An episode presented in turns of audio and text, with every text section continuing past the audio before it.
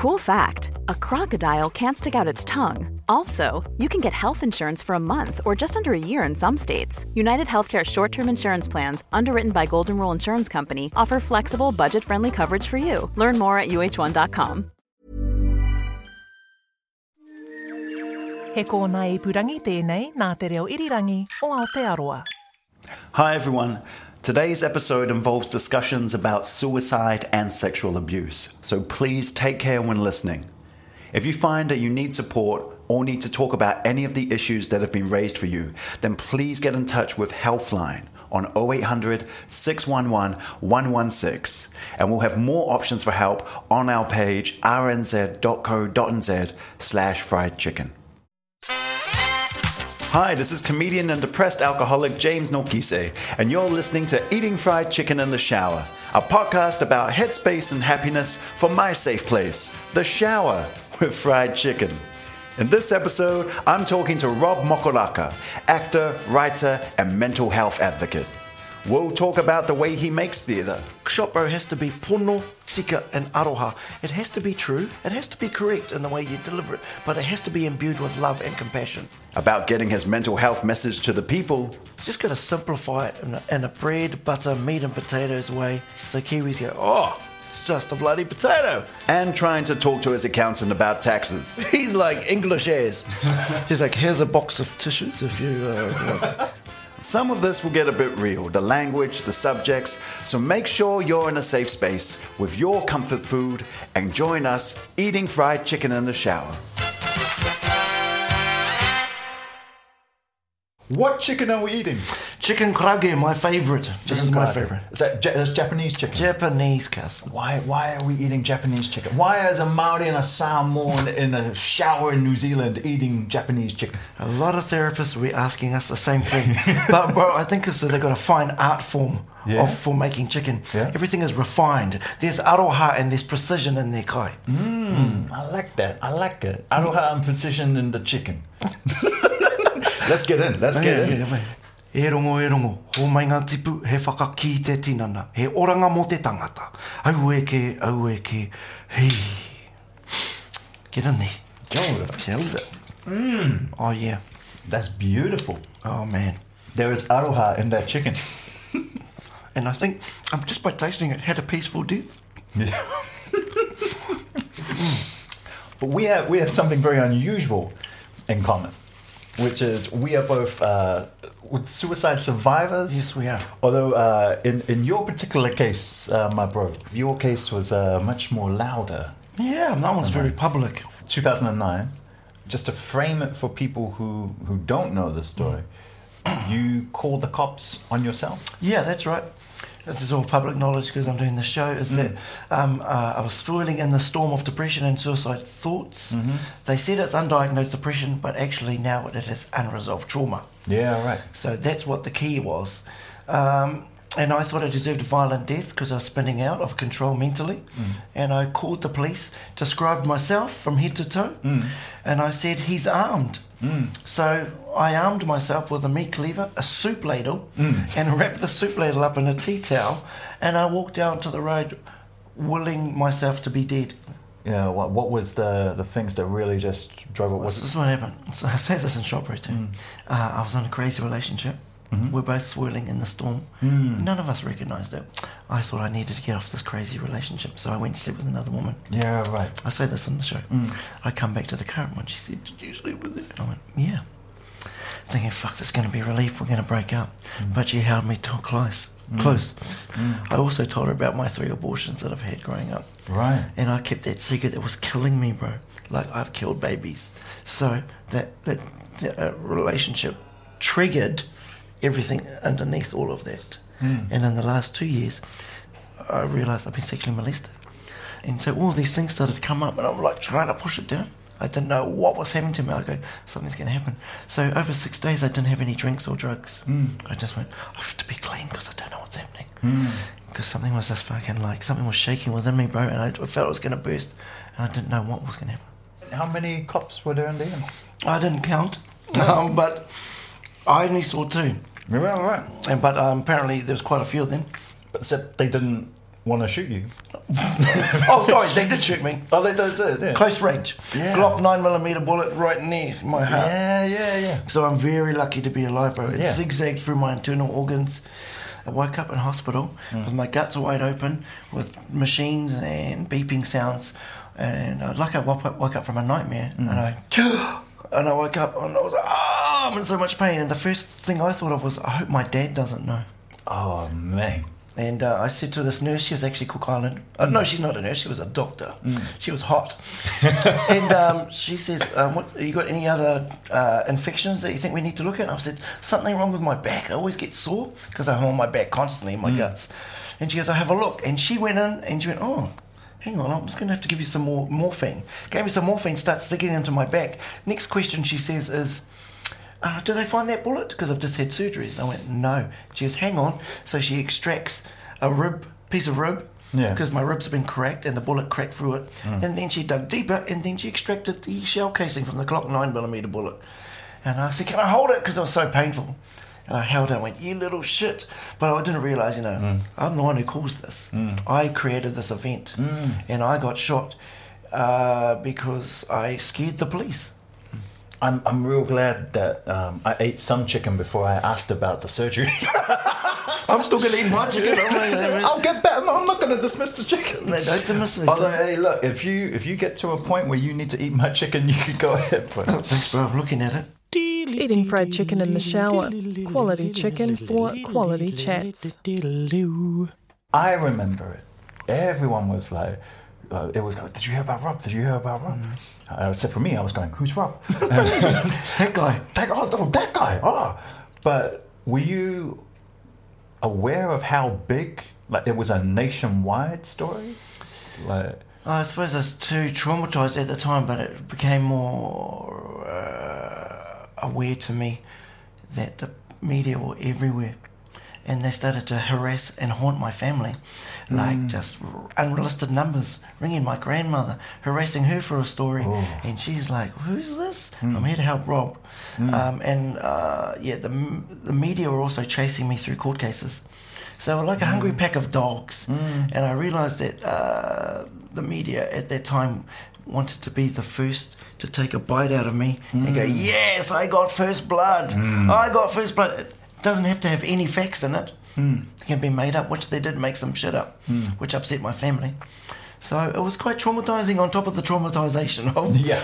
Um, but it made me realize that uh, not all journalists, but there's quite a few of them that are just all about the story and there's no humanity. hashtag not all journalists.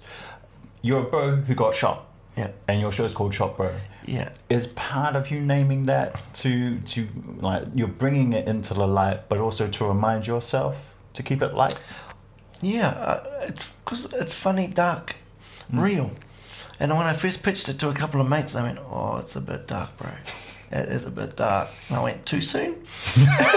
I was the one saying too soon. They were like, oh, "Yeah, bro, it's way too soon." I was just, it's just I thought oh, that's the name of the show, and I mm. kept it. Like people said, you shouldn't say that. Maybe change it to a different name, and it was helping me using humour mm. to open up Shot Bro mm. into a theatre show, which someone said. Because I'm in it, they go. It's more like a theatre show combined with a seminar. Mm. So you, I'm using this as a tool for education and healing, and using humour mm. as a way to unlock some very heavy subject material. I remember uh, doing oratory and, and being told, you know, you should try and get a negative, you know, a, sadness because it's much easier for people to relate through sadness than through joy. Mm. That's like you have not hung out with Maori and PIs. Yeah, yeah, totally. That's, Like- that's how we get through shit. Yeah. But we use tikanga in particular, a Māori tikanga, to frame Shot Bro. As the audience are coming in, we're meeting and greeting them. My cousin mm. or my mate Tangaroa, who's my stage manager and kaitiaki, is that we meet and greet people. So as they're coming in, they go, "Oh, this Rob seems pretty normal," mm. and I'm thinking, "Yeah, we'll just get to know each other, and then you're going to know the real me to where I was nine years ago." Mm.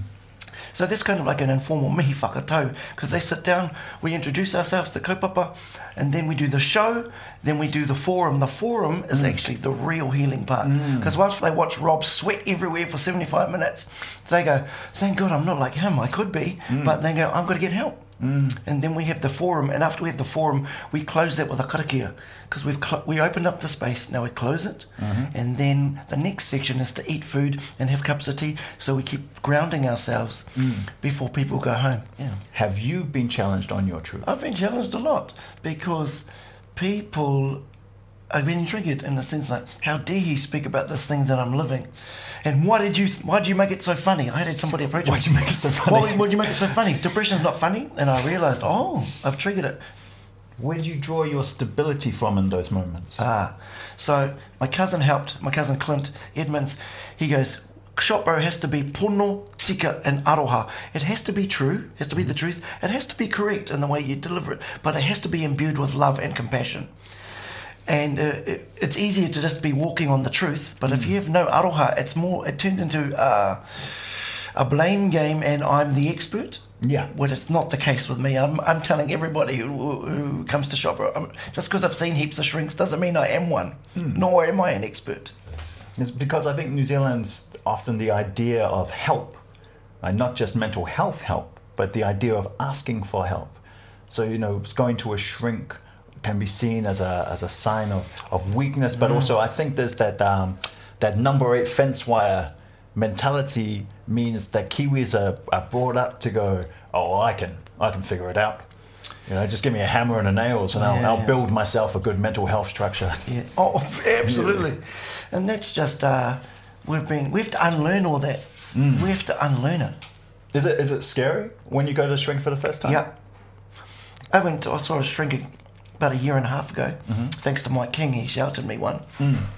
Because he said, I think you might need to defrag after that. And I went, I think I do. Mm. So I walked in there after seeing lots of shrinks again. Man, I'm pretty cool. I'm another mm. day at the office. I parked outside his office. I started walking up the steps. I started to get fear. Yeah. Because I'm going, oh, I've been here before, but oh, I was scared to go into the deep, dark place to start talking about it again Yeah, right. stuff that I hadn't really looked at. Mm. So, and it's okay because at the end of the day, um, they're not there to hurt you. They're mm. just here to make sure that you can be lighter after you leave the office. And a good thing about Singer Shrink, and I say this in Shot Bro, is mm. that we're not related. Yeah, right. So when I go, I talk about my past, they don't go, your auntie done it, your uncle said it, and they all go, and nothing gets solved. is it is it easier having survived your suicide to go? Oh, this is scary. Is it as scary as getting shot by the police? Oh, absolutely, bro. People go, it must be traumatic for you to revisit that incident. Hmm. And I go, it's not as traumatic as the actual day. I, said, I'm just pretending. You know, you know, there's no police officer. It's just me. So I'm just pretending. Oh, ouch! And then people, go, and people are crying or laughing, and then and then they go, oh, it must be intense. And no. Eating fried chicken in the shower. Do it with someone you trust. So Mike sent me to a shrink, and then once I started to process it during Shot Bro and all that touring, I went to my cousin who I really trust, like as a man and uh, my father. There's not many I could speak openly. I go, Cuz, can I go over? And he, yep. So Cuz, I just want to tell you something. I had to see a shrink recently because um, fuck, I just started having memories of being sexually molested. I thought they were someone else's, and he just went, fuck, not you too, Cuz. Oh no. I went, what? So all these feelings of like all these triggers mm. I told you about were real, but at the core, I keep going down into the matrix. Is I've been sexually molested. Mm. And so I compartmentalized it, and I only remembered it. My ex said, "You, I think you remembered it because now you're mentally ready, mm. spiritually. If you found out five years ago, I don't think you'd be handling it this well." I went, "Oh, that's true. I would have fucking flipped out." So just having acknowledged that sexual abuse happened in our family in front of my aunties and my nan gave me some sense of relief. Not that I'm out to blame anybody. I just needed to acknowledge that this shit happened in our whānau. Your dad's a, a soldier, Yeah, he's an ex-Vietnam veteran. ex-Vietnam vet. How's he with this kōrero? Uh, he's pretty good. He's been pretty open. He uh, he asked me how I am. Yeah. Asked me uh, where I've been. Because Dad was traumatized, and he opened. He's, We just spoke about that because I just revealed to him that I'm going to be doing some stuff for the military, Yeah, right. uh, and uh, he was like, "About time." Right. From a former soldier who went through extreme trauma in the Vietnam War, he said about time, and he said um, he didn't get help or didn't get seen by a psychologist psychiatrist until 10 years after the war. Well, because he's in the army mm. for a long time. Mm. So I thought, so for 10 years, these men from Vietnam were told to take off their uniforms because they just came from a war of shame. Mm. They killed in the name of freedom and New Zealand, and they're traumatized and have to deny that they're in that. So they're walking around freaking out, trying to be normal. And some of them are in the army for ages. And as my dad says, you know, drugs and alcohol are, were suppressants to try and hide all of this. And those are his mates. And some have got through it, like he has, mm. and some haven't. What's what's it like having that kind of conversation with your dad? It's massive. Bro, it's massive. I don't take it lightly when he talks. I go, he's like Clint Eastwood, bro. he's like, he keeps his feelings in, but when he talks, I got something to say. And I go, shit, I'm listening. Have you talked to them about the sexual abuse? I told my dad. Yeah. I told two aunties. Yeah. I thought I'd tell my dad just in case our whānau start whispering. Yeah, yeah, And yeah. go, oh, did you know that? So I said to my dad, because dad had to see shrink again. I had memories of being sexually molested, so I had to go and get that out and talk about it. He just went to me, very Clint Eastwood, are you all right now? I went, yeah, I'm good. Just thought I'd tell you. Just nodded. Because what's he going to say? He's old school, bro. Mm. Yeah. He's old school. And uh, and your mum? Oh, my mum's sing Shot, bro. Yeah. Mm-hmm. She's beautiful. My mum lives in Aussie. Um, and she flew over when all the shit went down. Mm. And my sister from Aussie. She loves me and she just wants me to be well. She always talks about her muckles. Mm. And I say, I'm still doing Shot, bro. She's proud of me. Because, you know, I think my mum's been through stuff too. Mm. All our parents, it's just that it was never a conversation that you were ever, ever allowed to have. You're gonna have a conversation with her about the sexual abuse. I told her. you told her Told her over the phone. over the phone. I said, Mum, da, da, da. and my mum, I love my mum. She was like, she went, that didn't happen, son. I went, oh, okay, mum. And I was like, I'm getting teary eyed talking, talking about it. And I oh, went, oh. And I wanted to protect her because I was Yeah, like, yeah, yeah. and it seems like, it's not your fault. Mm. Like, that's, none of this is my mum's fault. Mm. And I was like, oh, okay, mum. It did, but I'm just letting you know. Mm. This is what I'm saying openly in Shot, bro, in the forum. And she she's, I love you, son. And I was like, oh, far out. Thanks, mum. So, yeah, you know, teary eyed thinking about protecting my mother mm. about my own stuff. Mm. And I think a lot of kids do, eh, who have been abused, mm. um, they feel like they, if they keep the secret, they're going to protect family members, whereas that secret is killing them. And after the show, I have adults and kids come up to me and say, "Thanks for saying that. It happened to me." And I say, "Are you in a safe place now?" Yeah, we're living um, out of the house, and the uncle has been taken away. And I'll go, "Phew." And so, by me revealing this, I'm just hoping that someone goes, "I can talk and get help."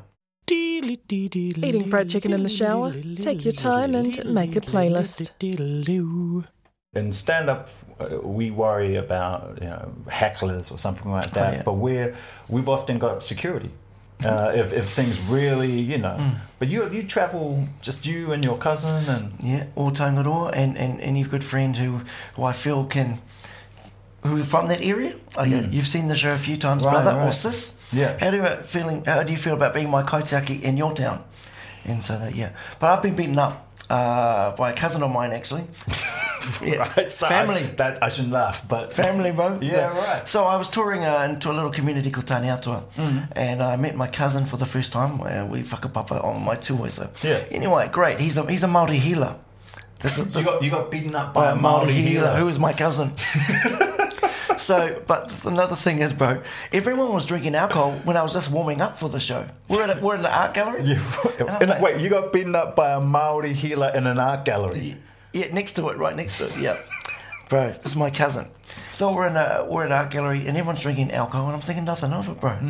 And then in the first five minutes of the funniest part about Rob, legendary All Black Rob Mokaraka, um, co- his coach Steve Hansen, all that, he stands up with his can of beer and he marches out. Just like everyone's laughing, hmm. except for him, he walks out. But he doesn't leave the show. He just sits in the doorway and watches me and keeps drinking alcohol. I think nothing of it, bro. Hmm. And uh, I finished the show. People of the community speak from the heart. Hmm. Uh, I have a couple of beers with some food. I go, this is beautiful. I tell my team, Edina, and my producer at the time, Moana, go home. I'm with my whānau. So when the last person left, bro, that, that cuzzy who was smiling at me the whole night just turned on me and smashed the shit out of me so badly, I had to cancel my last two shows. Oh man, uh, set a precedence that no alcohol, if you're inviting Shot Bro, is allowed to be anywhere near me or the kaupapa. Yeah. Is that is that the is that the worst? uh, Like Oh, response? yeah. Oh, actually, no. I, I should rephrase that. Is that a bad response? Yeah, violence is always a bad response. Yeah. Um, and what I realised was I triggered him with he because he's pretending to everybody that he's a guru. Right. So when you've got a mask on and you've mm. had trauma, that's, and I look at it, obviously like there must be unresolved trauma in his whakapapa. Mm. And so I triggered him, but he was using alcohol as a masking agent. And so uh, when you try and use alcohol when you're down, mm. it creates the tanefa tenfold. So, you know, anger is fear. So I, he was angry because he was scared. And so he- violence is the inability to articulate your frustration. You're a father. I'm a dad of two daughters, hmm. um, 14 and 7, and my seven year old, she asked her mother to see Shot Bro one month ago. How's that, brother? That was huge. Hmm. She was with all my nephews and nieces because my cousins bring their kids hmm. because people are bringing their kids to normalize it. Yeah. Because kids are emotionally intelligent. They get the heart of the matter. Like my niece said when she was nine, "Oh, uncle, your show's about sad people need lots of love and hugs." and I, that's exactly what my show's about. And that's so beautiful, bro. Yeah, bro. The simplicity, the emotional intelligence.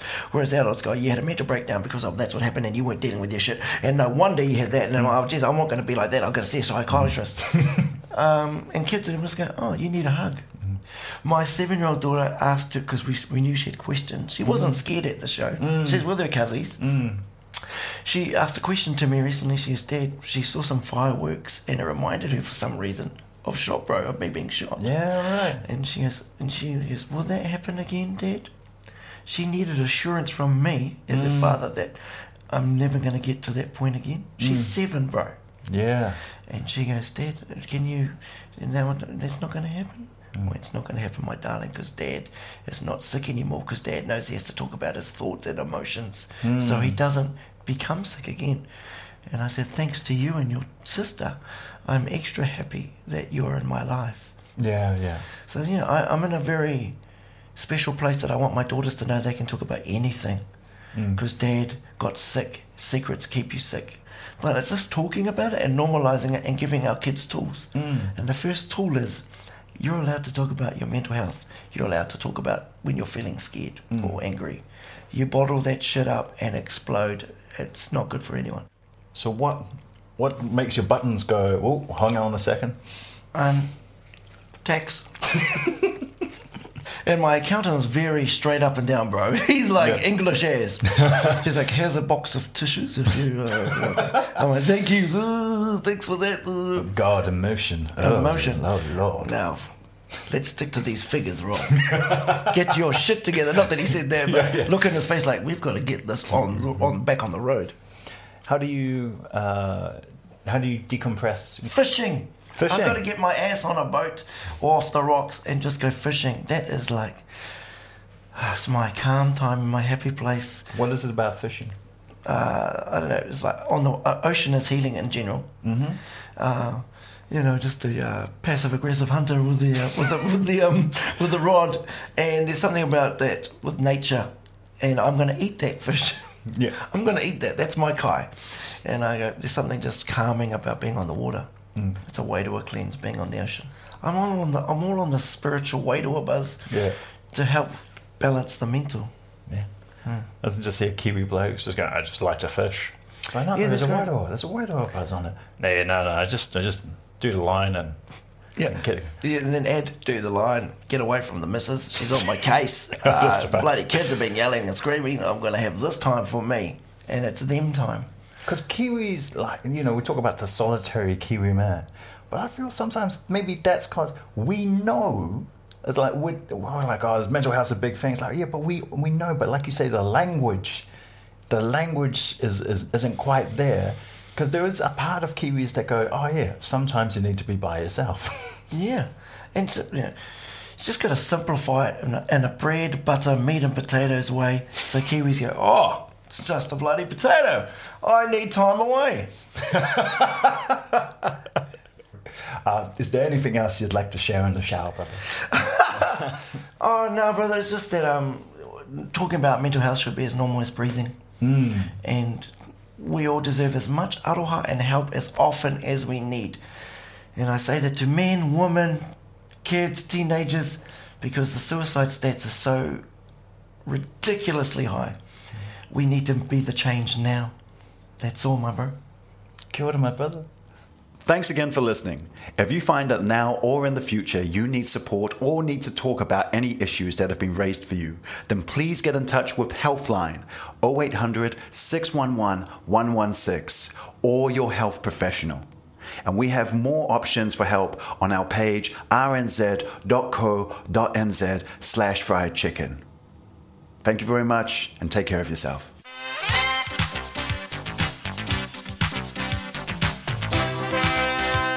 Eating Fried Chicken in the Shower was produced by Charlie Bleakley and presented by me, James Nokise. The engineer is Blair Stagpool. The executive producers are Justin Gregory and Tim Watkin. Subscribe to every episode of this podcast at Apple Podcasts, Stitcher, Spotify, Radio Public, or at radionz.co.nz slash series. And while you're on Apple, please rate us by clicking on ratings and review, then the stars. But only give us five. It's really simple and means way more to us than it does to you. It's a great way to spread the word and get me more free fried chicken.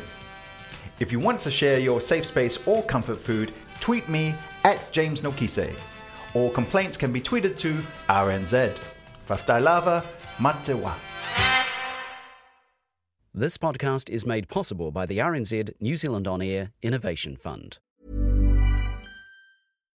Botox Cosmetic, out of botulinum toxin A, FDA approved for over 20 years. So, talk to your specialist to see if Botox Cosmetic is right for you.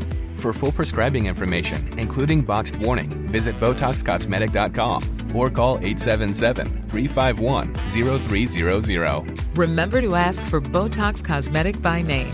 To see for yourself and learn more, visit BotoxCosmetic.com. That's BotoxCosmetic.com.